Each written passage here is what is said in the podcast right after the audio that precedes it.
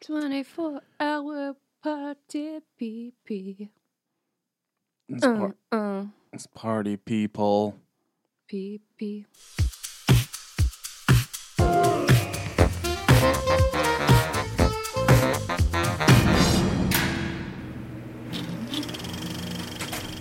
Well, hello there. Welcome to On the Beat, the podcast that uncovers full frontal male nudity in cinema. My name is Laura, and I am joined by my co host Ryan. Hello. Hi. Yeah. I'm going to sing the entire episode. No, don't. I'm going to sing it. Nope. Don't do that. Yeah. That is a bad idea. We just need to get through this. I'm going to like- sing it right now. Yeah, I feel like I feel like it's been it's like how the Happy Mondays weren't able to record like an album. They took years to do it because they were too busy like taking drugs and partying and stuff. We're going to do this podcast with no lyrics. Yeah. yeah. No lyrics. No lyrics and yeah, I don't know. The Happy Mondays are actually okay. I was gonna say no substance, but I guess we kind of have Tons some substance. Yeah. Kentucky Fried Chicken. Yeah, they, yeah, they like themselves a little bit of takeaway. Um, I I have notes on that. I'm not going to bring it up just yet, but we are Cool. uncovering the 2002 biographical comedy drama 24 Hour Party People. Yep. Yep, we it. are. Yeah, we're doing. I Told one- you I was going to do it. I Well, did we're it. doing. Yeah, we're doing one of my favorite films. I and really we're doing like one of my film. favorite actors. We are. Yes. Yeah. Before. Yeah. Well, before anyone gets too excited, it's not his that we see, but yes. Yeah, we do. Uh, we do. This is this stars Steve Coogan Cougs. Big Cougs. playing the legendary Tony Wilson Absolutely. of uh, Granada fame. of Granada fame. Okay. Uh, Shirley Henderson's also in this film. Paddy Considine, Andy Serkis, Rob Brydon, Simon Pegg. Um, I mean, I. The list goes on. It's a very, very long list of Yeah.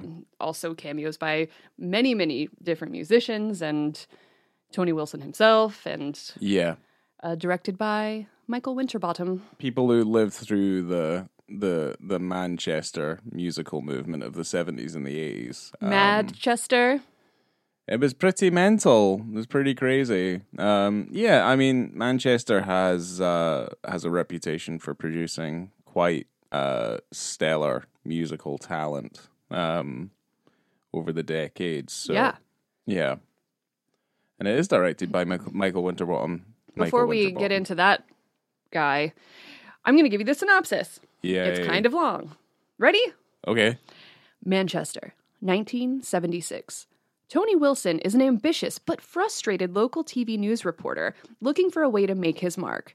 After witnessing a life changing concert by a band known as the Sex Pistols, he persuades his station to televise one of their performances, and soon Manchester's punk groups are clamoring for him to manage them. Riding the wave of a musical revolution, Wilson and his friends create the legendary Factory Records label and the Hacienda Club. The tagline for this film is Share the Ecstasy. Nice. Yeah, that synopsis wasn't bad. Yeah. There's It- a lot, yeah. Like, kind of, it starts off as if it's gonna be like a tome because the minute it says a place and a year, you're like, oh, fuck. It's gonna, yeah, it's gonna give you a place and a year later.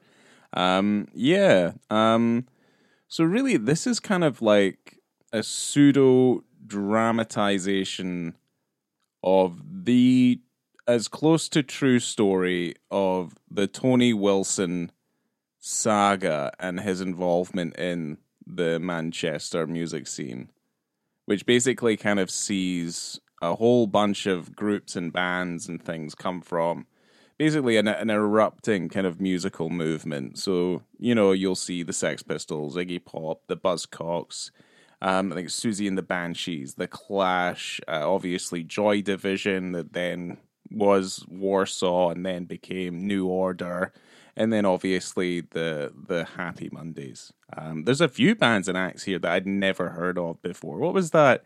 What was that shitty band that they were? He was tanning their legs because Was that a certain ratio? certain ratio. Yeah, Yeah. I I don't know if I've ever bothered with that. It also mentions the Durutti column, and I don't know who that is either. No, no. I mean, Well, there was also that that folky musician as well that kind of keeps on coming back. Like when God speaks to him at the end of the movie, he's like, he's ready for a best hot, like a greatest hits oh, collection. Oh yeah.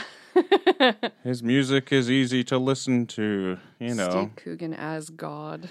Yes, there's a lot of yeah, there's a lot of Cooganisms in this, and certainly it the film itself, and I feel I feel like it at its at its root, it's very organic, which in part kind of makes it feel quite visceral and quite realistic. And it kind of doesn't have much of a preoccupation with style, even though it has some relatively quite stylistic flourishes in it even though I think its main its main driving force is that it's re- it's shot relatively quite realistically because it's not it it's not intrusive like the directing style of it. Um, yeah, Steve Coogan said that he never had to hit a mark or find a light. There was a lot of improvisation. The only people on set typically were like Michael, uh, the DOP, Robbie Mueller, the sound guy.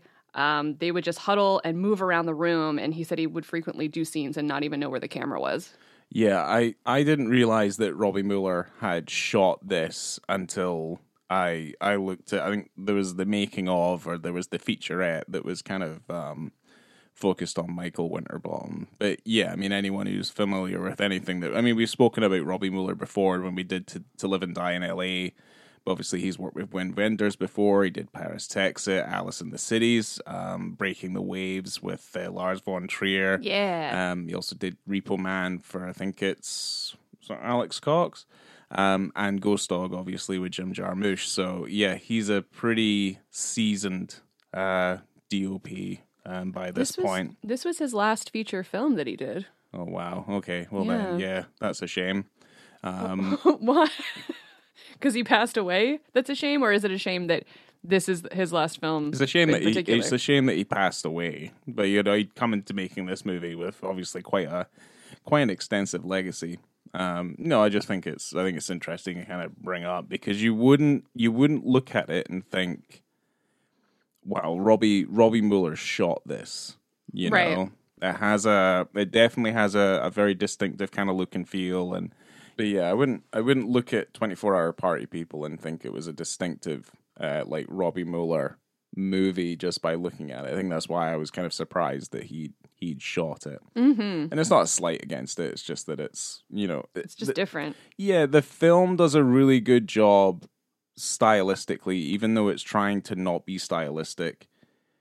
You know, by virtue of the fact that like it uses different cameras, it's mostly handheld, it's shot digitally, and then it's post processed, which I think overall does a really good job of of distillating the Manchester music scene of the time, like the energy, the color, the culture, which I think is particularly distinctive to that uh, musical movement. So Yeah. So Steve Coogan read in a newspaper that Winterbottom was going to make a film about the Manchester music scene and that he was already cast to play Tony Wilson, but he hadn't. Michael Winterbottom hadn't asked him yet. I mean, So he, he called him and he goes, that the best? he's like, hey, I sorry, I hadn't got a, around to asking you yet. Will you do it? Well, thank fuck he did. like, yeah, he said no. Yeah. Um. Well, yeah. They're they're this was their first film together, right? Mm-hmm. Um. And obviously they've gone on. When I talk about obviously the filmography that they've got, like there's a lot that they've done. There's plenty of plenty of films that we've seen with them, them in it, basically. They did seven more projects together, Yeah, and they continue to make projects together. So which you haven't even. Um, I'm like skipping all the way through all my notes. So why don't you tell us about Michael, I will. Mr. Winterbottom? So, Mr. Winterbottom, uh, Michael Winterbottom, he's an English film director. Um, he's had three films that have competed for the Palme d'Or. That's including uh, this one. including this one. So it was the other two were uh, Welcome to Sarajevo and Wonderland. Um, he got his start working in TV, and I remember first seeing his name um, because he directed the Cracker pilot, the Jimmy McGovern series. Uh, he the pilot was uh, Mad Woman in the Attic. Um, I remember that being relatively quite quite distinctive. His filmography, is intimidating. um, I did write them down, and I think we are going to revisit Winterbottom at some point on the podcast. Um, but part of me's like, I can just do this once, and I never have to do it again. So Oh, I'm just gonna take a nap really quick while you do this. Starting in 1989, we have Rosie the Great from TV. We have Forget About Me in 1990, which was also for TV. Under the Sun from 92, which is also TV. Love Lies Bleeding 93, that was also for TV, which is also the name of a film that's coming out uh, relatively quite soon with Kirsten Stewart. Family from 1994, which was for TV. Butterfly Kiss, that was 94. Go Now for 95. Jude for 96. Welcome to Sarajevo, which is what I obviously pointed out earlier, which was in 87. I Want You from 98. Wonderland 1999. With or Without You from 99. The Claim from 2000. And then we have In This World 2002. Code 46 from 2003. Nine Songs from 2004, which, wink wink, might also be a film that we do or not do, who knows. Um, the Road to Guantanamo from 2006, A Mighty Heart from 2007, you know, that Angelina Jolie movie. Yes. Um, Geneva, 2008, A Shock Doctrine from 2009, The Killer Inside Me, 2010, which is a movie we won't be doing, but I, I, I enjoyed that film. Well, I say enjoyed. Um, it, it, it, it's a movie. Uh, the Trip from 2010, the TV version. I'd obviously recommend the TV version of any of those Trip uh, anthologies. Yeah, the series are better. You get a lot more jokes. Yes, because they kind of bastardized them when they brought them over to the US and kind of con- made them concise and to fit into movies. Uh, Trishna from 2011, Everyday 2012, The Look of Love from 2013, Trip to Italy from 2014, which was on TV, Face of an Angel 2014, Emperor's New Clothes 2015, On the Road 2016, Trip to Spain 2017, Wedding Guest 2013. Oh, wait, hold on. 2018, sorry. Uh, Greed from 2019, which we saw in the cinema and sure we did. hated. I didn't like it very much. No, we didn't like oh, it. maybe I'll at watch all. it again because I love Steve. Good luck with that. Trip to Greece from 2020. Isolation 2021. 11 Days in May 2022. This England, which was 2022, and that was for TV. And then we have Shoshana in 2023. Did you mention a cock and bull story? Um, You didn't. probably not. 2005. Tristram Shandy. It was the claim, then 24 Hour Party People in 2002, a cock and bull story from 2005. Okay, yeah. Oh, got it. Must And missed it. then, yeah, because my notes, it, it's a long list. But yeah, there we go. That's me. I love Tristram Shandy. One of those like unfilmable books. Yeah, I don't know if I even said that either. You didn't. I've been waiting because that's one of my favorites. That watching that film, we had it at Hollywood Video when I worked there, and we had one copy. And I looked at it and I go, I don't know what this is. I picked it up, and that's how I got introduced to Alan Partridge. So, like, knowing me, knowing you, and stuff, they had Okay. all of the commercials like at the beginning of the DVD, and I'm like, what is this? So, it's great. Big fan. Yeah, because Chris Tristram San, Shan. Hold on. Oh no, it was the cock and bull story. in in in the states it was Tristram, Tristram Shandy, Shandy, a cock and bull a cock story. and bull story. Why did they say that? It's just oh, it's just because it has cock in it. I don't know. Either way, I did say I said I said cock and bull story because that's what it was in the UK. But anyway, Yeah, that's the title of the film. perfect. It's like when they did uh, Alpha Papa, and then it got brought to the states, and it's Alan Partridge, Alpha Papa, Yeah, because people didn't know. Not that that would help if you don't know who Alan Partridge is. It's not going to help anyway. yeah, it doesn't matter. Okay, That movie on. is very funny. So, Steve Coogan actually met Tony Wilson when he was around 10 years old when he went to a party. Like, Okay, Tony Wilson went to a party at Steve Coogan's house because his aunt was a makeup artist at Granada TV. Oh, right. okay. Mm-hmm. The people you know. And yeah, so later on in, in like 1990, Steve Coogan was the resident funny man on one of his shows. Okay, And Steve said, I knew I could impersonate him, although I'd have to do more than that in the film. I had the rhythms of his speech. He would veer between being very northern working class and then very kind of like almost camp. Right. Okay. So, yeah. Yeah, that that yeah, that comes through. There's a lot of fourth wall breaking stuff in the movie as well. Yeah. Um, it's very kind of self-referential, um, where it's kind of like the the footnotes, like the cliff notes of of the Tony Wilson story, just kind of reminding you that like, hold on, this is actually Tony Wilson. Some like most of this is true, but here, just to make sure that we don't over exaggerate, this is exactly what's what's happening here. And Tony Wilson said that a lot of stuff in the film is made up, but Michael Winterbottom said that the only stuff they used is stuff that he told him.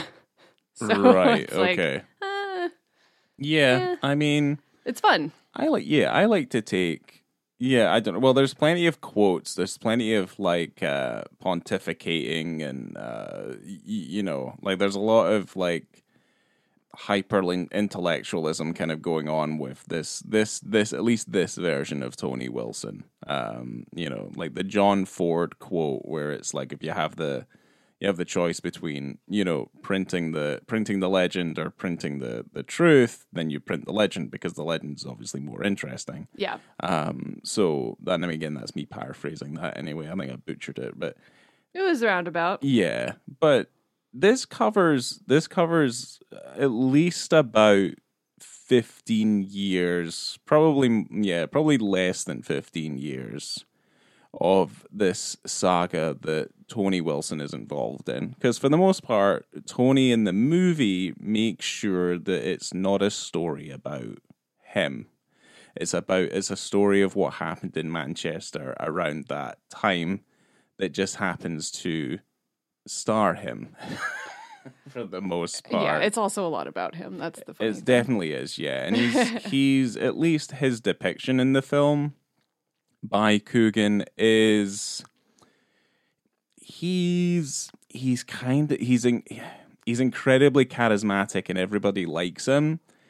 But certainly your salt of the earth folks, like, you know, you've got Paddy Considine, you obviously have Shaun Ryder, you have Ian Curtis, you have like you have these characters obviously depicting people from real life they can see through the the veneer of what the tony wilson is you know the tv personality tony wilson. Uh, um Peter Hook from New Order described the film as a film about the biggest cunt in Manchester, played by the second biggest. yeah. Yeah that makes sense. I mean yeah these are very yeah they're salt of the earth individuals for the most part like working class families who have uh uh you know a penchant for this you know this music for music for art um you know and it's it very much comes through in the music it's just a shame that like these these very creative individuals have to pair up with someone like Tony Wilson because he has the money, he has the the power to get them to where they need to be. Um, but I do I do like the idea that we you know we watch the film and Tony is an onlooker, like he's your pathway into this world. Um, and it does hit a lot of the main marks without feeling too political, I guess, because it does refer to a lot of certainly a lot of the timestamps in the movie are referenced by moments in history, and I think the film is split into two halves by that point. It starts in '76 and effectively ends. Let's see what '97, I think it is Something like that. when the hacienda shuts down. Um, so it starts with obviously the the birth of this character, this Tony Wilson, who's already quite a quite a you know he's quite a prominent TV figure, very well known, very very well liked, um, and he decides to obviously enter the the Manchester music scene, which is now at this point in the seventies starting to explode because punk has made it onto the scene and then we effectively focus on his relationship to uh, Joy Division. yeah. Yeah, that's the beginning. Yeah, It, it's like Joy Division is the beginning, and then the end is Happy Mondays, basically. pretty much. Right. Yeah, and the halfway point is pretty much Ian Curtis's suicide, Yes. and then we immediately there's a slight lull, and then we immediately are introduced to the Happy Mondays. So there you go. Yeah. That's it. You wrapped it up. Pretty much. That is my summary of the movie. I hope you enjoyed it. So Mick Hucknall stopped speaking to Steve Coogan after the joke about God calling his music rubbish. Yeah. I I, mean, that. it is though. I mean, Simply Red just is not. It's just it's not a good band. It's not a good group. Like they're just they're not very good. Mick Hucknall's awful. Have you seen pictures of Mick Hucknall recently? He's got a gold tooth. You did show me that recently. Yeah, I don't know I'm why that came up, but yeah, you did. I was like, look at this. Look, at at, this. this. Look at this. This mint. Like whatever he's trying to do. Um, he did that. He had that one song that was very popular in the nineties. And I, I don't, I couldn't care less about Simply Red. So yeah, I think if if Mick Hucknall, if you have an opportunity to excise Mick Hucknall from your life, you'd probably take it. Wow. Yeah. He's not going to talk to you anymore either. Oh, that's a real shame. I mean, not like he spoke to me before, That's true. but uh, yeah. Ruined. Well, it just means he's got no sense of humor. Like that's the problem there. like that's what that comes across as. He has no sense of humor whatsoever. So I have so many interesting facts. yeah, let's I just get into it. Yeah, because I don't, I don't really want to go beat for beat in the movie. There's a lot of funny stuff in the film. Like certainly, a lot of my notes are basically like um, Wasn't just this lines. Funny? Wasn't yeah, this funny? wasn't this funny? You know, he's like talking about Alice Cooper on uh, on his show, and he's like, supposedly he'll be hanging a dwarf live on stage. There's a lot of reference to dwarfs in this movie that I found. Because there's there's the dwarf he's going to hang on stage, Alice Cooper, obviously. Um, there's the dwarf that he meets who's washing the elephants at Chester Zoo, yeah. and then I thought there was another one. Is there not another one? Not that I remember, but Yeah, I don't. Well, how detailed are your notes on that subject? I've no idea, but but I do like one of my favorite bits in the movie, and it's completely innocuous, is when they meet Peter Kay for the first time, and he's called I think it's at Don Don Tonay, right? He's the guy who owns the initial club, which is what effectively becomes the first like FAC number one, I think Yeah. it is FACO oh one, and he just he just points at the cleaning lady in the middle of dance floor, and he just goes, Margaret, and that's it. Um, and for whatever reason, that's uh, that's it's so funny. I did one of my favorite bits in the movie, and then I guess we can kind of move on. Is like how the conversation as to how they come to the name Factory. Because it's such a legendary moment. Because certainly in the Manchester music scene, like the Factory and like you know Factory Records and uh, like the legacy of the Hacienda, that sort of thing, like how innocuous it is that they come up with the name of Factory, and it's just like, yeah, I just saw a sign that said Factory closing, so we could just have something that says Factory opening. The idea was that Tony would be a slightly unreliable narrator, narrator, which we've kind of already gone over. So Mm-hmm. the writer Frank Cottrell Boyce and Winterbottom kind of talked about the model being Tristram Shandy, where you've got someone struggling to tell a story. So I think that's kind of interesting how Yeah. Tristram Shandy was maybe always something they wanted to deal with. And then they ended up three years later actually making that film. Yeah, I think I like I like the fact that as much as this is grounded in reality, it's kind of like the it's the story as told by Tony Wilson and it's kind of it's kind of quite fantastical. As much as it is true and there are elements of it that are true it's like the fantastic journey of Tony Wilson. Um, because yeah as much as like he tries his best to detach himself from being a prominent player in this narrative he is a prominent player in this narrative like certain wheels do not turn certain cogs do not turn unless Tony Wilson is there Yeah. to help them turn. And it's like, you know, Andy Serkis is in the movie, and he's probably the standout role, in He's my opinion, amazing. as Martin Hannett, um, the the the quote unquote genius, quote unquote music producer, um, who you know when he dies, he, his body was so big that his his uh, coffin could not fit in the hole because the hole for the grave was not wide enough. like he was too big for death. Um, like his standout so moment. He is he is incredible in the film, and obviously Paddy Considine doing his very best. Paddy Considine as the incredibly scary uh, manager or was manager of Joy Division, then New Order, I think it was. Um, so He's great. He's always great. They're all so young good. and cute. Yeah, they are. They are incredibly young, and yeah, Christopher Eccleston's in it for like twenty seconds. He has like a quote that gets As- repeated The homeless guy on the street. It's great. Yeah, because yeah, because they do that whole thing where you know they reenact, you know, very prominent moments in Tony Wilson's career, Mm-hmm.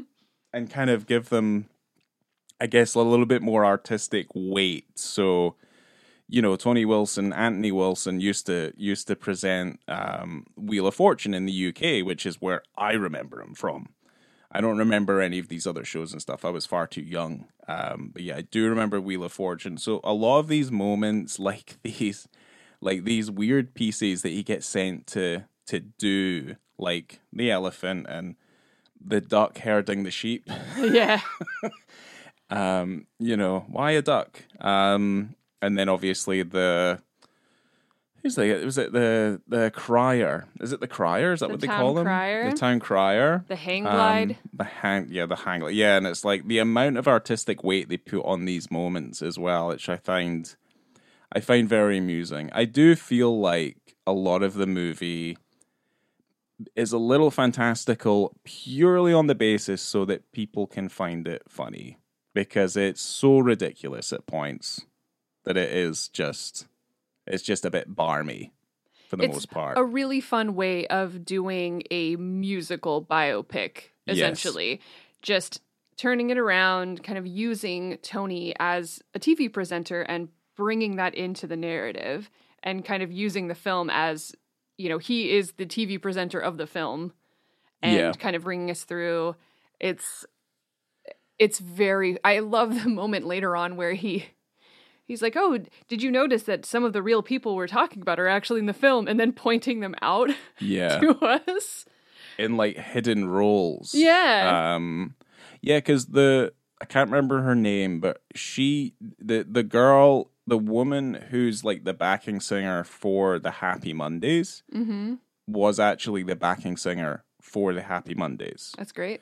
Um and she reprises her real life role in obviously the the recreation here. Um, yeah, I do. I do like that. Effectively, what twenty four hour pe- party people is is if you've seen any kind of modern comedy show, it kind of falls into a lot of the trappings of that. It's like handheld camera, mostly improvised, and it's kind of it's kind of a little bit more ridiculous than you want it to be. So it's not very much. It's kind of very much like well, I think it, it falls into that camp. I think like the thick of it, or um, or The Office, um, or even even parts of Alan Partridge, like early Partridge. I think it falls squarely into that, where it's mostly dialogue heavy and it's not particularly visual comedy.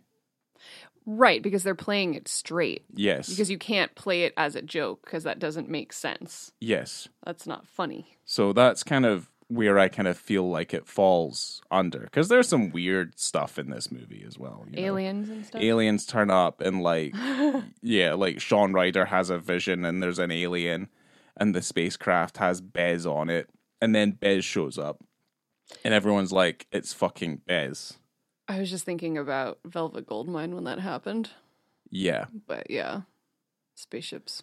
this yeah well this film's better than velvet goldmine but um but yeah They're yeah different. They're different. they are They have different their value. yeah this this yeah this film just I have, I'm a little bit closer to this Yeah, you film. love and the- this. You I love this love movie. this film so much. Yeah. Before we get into any other thing, I just want to say that they recreated the hacienda basically to scale. And one of Steve Coogan's first gigs was actually at the hacienda in 1986, where he opened for his brother's band. Oh shit. And he said he got goosebumps when he walked in to that set for the first time because it was just so perfect Yeah. the way they had done it. Well, it yeah, it was. Uh, I think it was torn down, right, or it Yes. was repurposed. Um, because yeah, the end of the movie is when it it gets repossessed, basically. Yeah, uh, Steve Coogan said that there was no legendary last night as depicted in the film. He got to do his climactic speech for that scene. Uh, he- they got it out of the way with a clear head, and then he said he took half an E after. It was an immersive experience, Wow. and they weren't particularly well behaved. All right. Well, there they, you go. They partied. So that never happened. Apparently not. No, it just got repossessed, and that was it. So but the actors did party. Good. So a thousand Mancunians did not. Uh, what was the line again? May, Like, may a thousand Mancunians bloom. Yeah. Yeah. So they did not bloom in real life, which is a shame. that moment in the movie where Tony goes into the back of that shaggin' wagon. who was he with? Do you remember? I don't know who was that guy Peter Kay. It was Peter Kay. Yeah, it's okay. Peter Kay. There, he's getting a blowy from that prostitute. Come in, love. And if his- you're not gonna come in, then fuck off. Yeah. I just love when Shirley Henderson, like his wife, uh, Tony's wife, Yeah. opens the back of the van and she just laughs. She's like, "What are you doing, What Tony? you doing, Tony? What are you doing?" Tony, what you doing? And then she leaves and he just finishes getting his blowjob.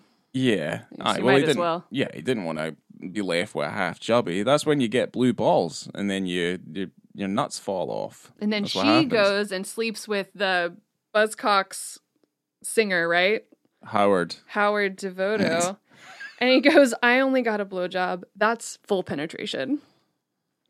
Yeah, I like that. and then Howard's the bathroom attendant, like the real life Howard. Yes. And he's like, I don't remember this ever happening. so I do, yeah. There's little moments like that where I'm, I'm like, yeah, you know what, like this is perfectly fine. There's a, there's a, um, we have the the special edition DVD, which is the two disc from, God knows how long ago that was released when I picked it up, but it has a visual commentary of many of the original players watching the movie. We didn't watch it all the way through of the musician. Yeah, the musicians like the primary players in the actual real life story who are sitting and watching the movie. Um, so I would be interested to watch that all the way through. It just yeah, it feels like yeah, we weren't prepared to watch the film twice.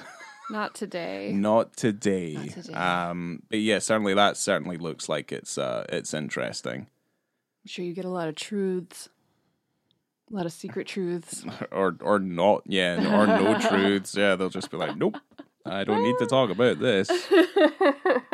Because the only other thing I would like to say about the movie before we probably move on is, I think that sequence where um, they record "She's Lost Control," I think is incredibly magical. I think it's great. The drummer's on the roof, and he's only got a snare and a bass drum, and that's it. He goes, How am I supposed to know when to stop? And Andy Serkis goes, You don't need to worry about that. and he's up there all night, drumming all night long. We've got a rattle. There's a rattle, and there's a rattle in the drum kit. And they're like, "How long is that going to take?" It's like, I don't know. It's like, uh, do I still have to pay? And it's like, well, I'm still working, aren't I? Fifty pounds an hour. Fifty pounds an hour. He was a genius, though. Think I'm ready to talk about that penis scene. Oh, yeah. Well, there's two. The first one, Okay, good. it, uh, I don't have any more songs. An hour, 11 minutes, 17 seconds. We're on the Happy Mondays tour bus. We're watching porn on the bus with best friends. It's like a tour montage going from location to location, and we get to see. Yeah, the Happy Mondays bus is like a party bus. It's like We're- the Venga bus. We're the, the Yeah. Venga bus is coming, and we're everybody's coming, and then then you're gonna everybody's come now. coming. You're coming, and you're coming. come, come, come, come, come, come. This bus is really sticky. Yeah, yeah. You run I'm up. so sorry. Yeah, sorry. yeah. Um. That bus Yeah. is very sticky. It Yes. looks really gross and smelly. Yeah. Well, yeah. Rowetta's Rowetta's there, and and the the Ryder dad. I can't remember what you say. The the the father Ryder. Let's say is just like take the porn off. It's not suitable for the lady. And Rowetta, who's playing herself, is like, no, I think I've seen this one before. um, Uh, yeah, and then you see Paul Ryder, yes. played by Paul Popplewell. Must be easy from for him. Co- yeah. Paul? Well, he's Porky Pigging it. He's fully Porky Pig in it.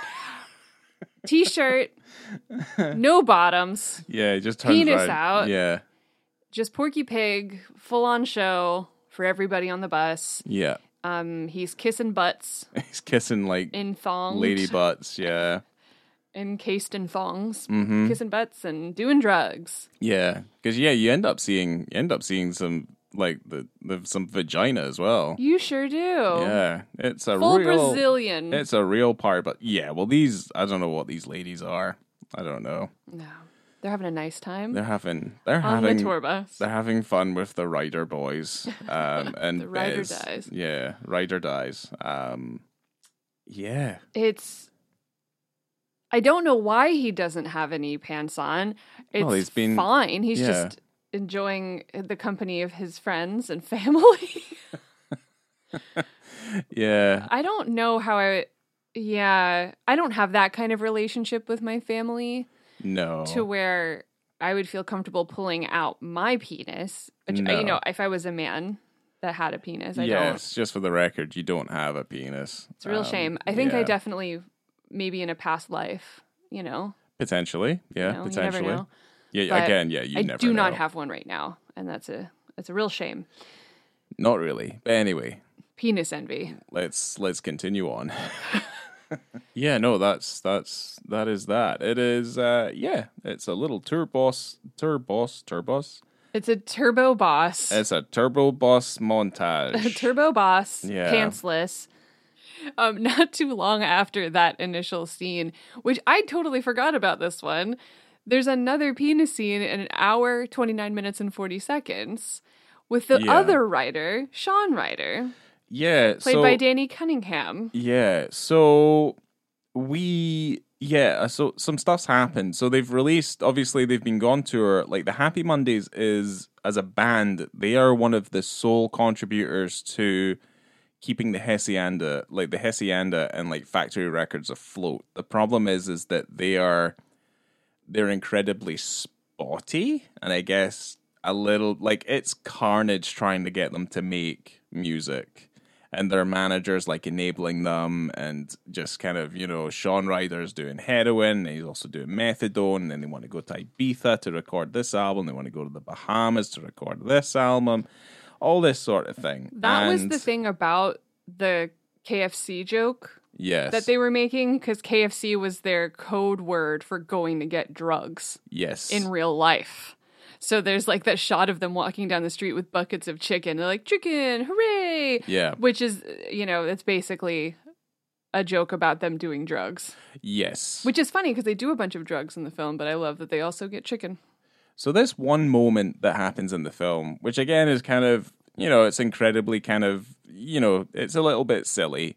Yes. Um, but they've gone, I think they've gone to the Bahamas. They're in Barbados.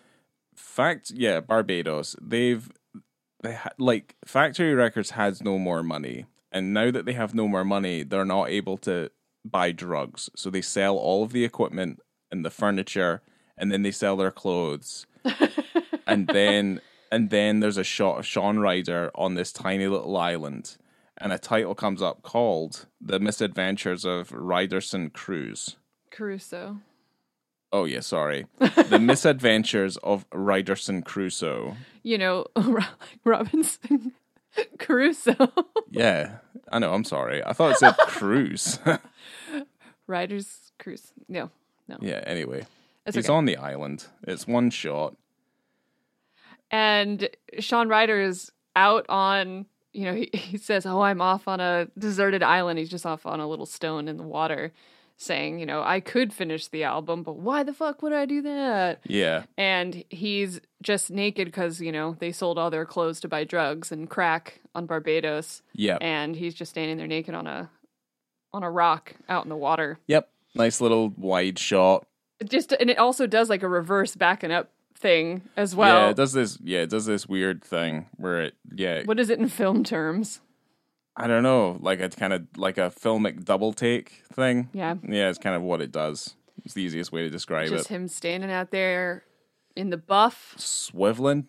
Swiveling in the buff. Swiveling, swivel by the power of editing, he will swivel, which is what he does. I So, had a mini heart attack when I was looking up Danny Cunningham because his first film credit, not the first one he probably ever did, but on his, you know, IMDb or on Letterboxd or whatever, is a Little Shop of Horrors, mhm. which is my childhood favorite movie of all time. I could probably say every single line and musical note of Little Shop of Horrors to you right now. Like all just right. Yeah, I mean, we don't need to hear that. we anyway. don't have time.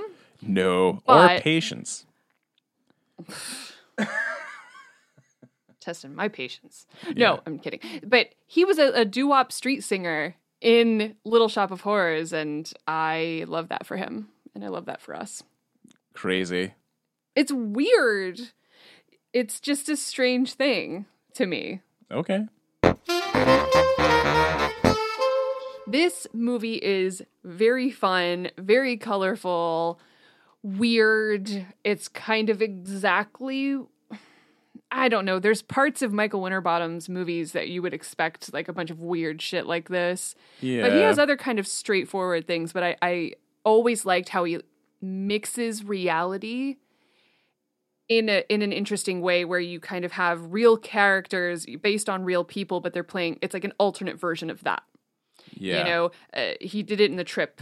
He did it in Tristram Shandy. He did it in this, where you kind of have these real p- people doing alternate versions of themselves, and I think that's always Well, it's really kind of like um, Nicolas Roeg that way. There's a film called, I think it's called Insignificance, I think it is. Or is it Performance? Might be Performance, where um, I think is it Mick Jagger plays himself, but there's also a movie that he made where Albert Einstein and Marilyn Monroe also share a scene as well. And they're just kind of like wild out there versions of their their real life counterparts. I want. to, I don't. I've never heard of that. Yeah. That sounds fun. Yeah, I, I saw those films when I was I was maybe like eighteen or something. So Film school boy. I have performance on DVD if you want to watch it. Mick Jagger could have been in so many different weird things that just didn't work out. Wasn't he supposed to be in Fitzcarraldo? Um, yes, he was. He was. supposed to be, in, and I think they filmed a bunch of it, but then the main actor got sick. Anyway, yeah, wasn't he also supposed to be in Dune, in Jodorowsky's Dune? Mick Jagger. yeah. I Anyway. mean, nobody likes Jodorowsky anyway. He's kind of a bit of a Really? a pest. Yeah, well, because of all the rape. Oh yeah. Yeah, do you not remember any of that? Oh right. Anyway, dear.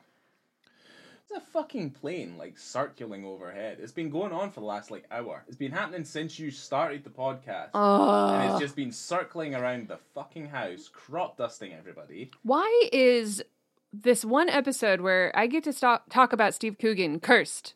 The dog won't be quiet. There's a plane doing wheelies in the sky. So here we are. Uh, ratings. Um, for visibility and context for me, I'm gonna jump in. I gave it a a three and a half. I I don't know why it's kind of middle of the road. Um, it is quite casual, so maybe it's more of a four, which I think is it's it's a weird bit of casual nudity where you just wouldn't expect it. It's also kind of fun because it's a Porky Pig situation, Yeah. which you don't get too often in real life. You know. No, you Um. Um. So you know. It's weirdly uncomfortable being in a Porky Pig sort of situation. Like I've never like if I've been in the midst of taking my clothes off and I do my bottoms first, I don't feel right having my top on but having no bottoms on. It feels odd. It's underwear and a top is okay, but when you, it just doesn't seem like that's the order of things. How you would take clothes off, Yeah. go top down. Yes, that's usually because usually I go bottom up. Well, so you're very familiar with a Porky Pig. No, as in like when I dress myself, I go bottom up. Yeah, but then when you take them off, you go top I down. go top down. Yeah, yeah. Interesting. But sometimes That when I makes do sense. it, when I do it out of order, it makes me feel weird. I don't like it. Yeah. Yeah, Huh. just feels kind of odd.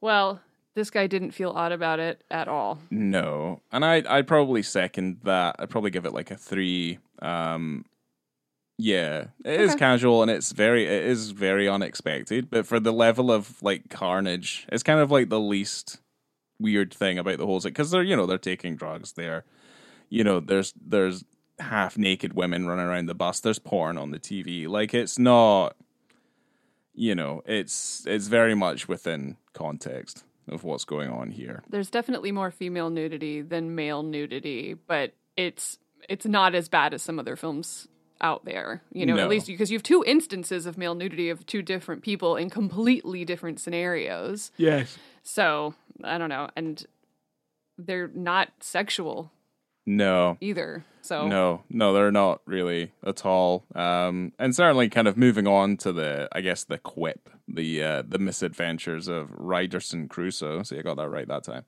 Um, yeah, it's kind of, yeah, it's just is what it is. It's like probably it'll be less than a three, probably Yeah. for that. Be like maybe a two. because it's very far away, and we Very didn't even away. realize that it was it, it hadn't crossed the radar. The only one I had remembered was the bus nudity. Yeah, So this one we were both watching. Go, oh yeah, yeah, there it is. oh look at that. Yeah. So it's all like it's all contextual. Like it makes sense that they're there. Um, but certainly The second one's definitely for laughs. it's a quip. Yeah. It certainly when that title comes up and stuff like that, it's not Yeah. meant to be taken seriously. So I'm interested to see what you rated the film because this is a, a very close to your heart type of movie. I gave it oh a four. I think it's very good. if I were to elaborate, I think that everyone is so good in it and so memorable. Steve Coogan is always wonderful. I love him. He's great. We're going to go Yeah. see him later this year. I am very excited. he's he's good in this In real life. movie. Yeah, he's really good in the film. He's good in all the things. And he's always he you know, this blossomed a beautiful relationship between he and Michael Winterbottom where they got to do a bunch like eight projects at least together. I don't think they're doing any more trips um unfortunately cuz they did 4 so far and they're all pretty fun, but I think that's really cool. Also Rob Brydon, you know, like that that relationship also turned into really fun things because they've done a bunch of stuff together as well. Yeah, Rob Brydon's in it for for a couple of sequences. He's great. Yeah, he's good. Um, yeah, no, I gave the film a five because I've always really liked this film. Yeah. Like it's been a kind of um, I like the fact that it's weird. I think I find it stranger that you know I don't expect that because there's interviews and stuff with Michael Winterbottom and like what he's interested in in terms of like films and things like that. So he's very much kind of into realism and realistic, you know, realistic things and there's a lot of stuff in this movie that's quite wild and a little bit madcap in certain ways. Like certainly for someone who doesn't have a preoccupation with style, this film is incredibly stylish. And I think the thing that sets it apart a little bit is the fact that it is stylish. And I think films of this time, certainly British independent films, they're kind of flooded full with a bit of style. So, you know, I kind of clash a little bit with that. But I've always enjoyed this because I've always enjoyed the the story, and I think the story is told particularly well. Um, so yeah, I gave it I gave it five because it always puts a smile on my face, and I'm never bored watching this movie. So I do like Paddy Considine chasing Steve Coogan around and He's pushing good. him Yeah, he's- the floor. he's good, and I mean he calls him a cunt like no less than a hundred times. Yeah. you know. So He has I am, great uh, all of his glasses are really good too. They are. Yeah, he does. He has. Great fashion. Yeah, he's got some fantastic bivocals. it's really fun. It's a really good movie. So it's it's nice. Yeah. Great. it's nice. I like it very much. Yeah. Well, there you go. So thanks, y'all. If you wanted to know who won the Palme d'Or in, uh, that year, it was The Pianist Great. that it was nominated against. so- Another another romantic Holocaust movie. Um, yeah, another one of those. Um, yeah, okay. Well, that's a shame. that it didn't win. What the twenty four hour party people didn't win? Yeah. I mean, it's not really because like the the it's not like the film diminishes in value if it doesn't win anything. Very true. Yeah, very true. Well, thank you for going on this journey with me. I'm glad that we got to talk about uh, 24 hour peepees. Yeah, yeah, yeah. It's been a riot. It's been a riot. I was trying to think of something else to say because like I had a bunch of quotes down here, but I, I think I said them all. Anyway, Yeah, you. Yeah, you. We, we've done it. We did it. Yeah, we did it. High Um, five. Yeah, I'm too big for podcast because I'm a big boy. Oh, okay. I got it. I got it. I get. It. Uh, Coming to you from the She hacienda. just confirmed that I was fat. well, no, you were doing the joke about Yeah, Andy right then. character. Yeah, let's just wrap this up. Let's go. I did it already. Coming to you from the hacienda, obviously. Yay. I have been Laura. I've been Mick Hucknall. Adios. I suppose.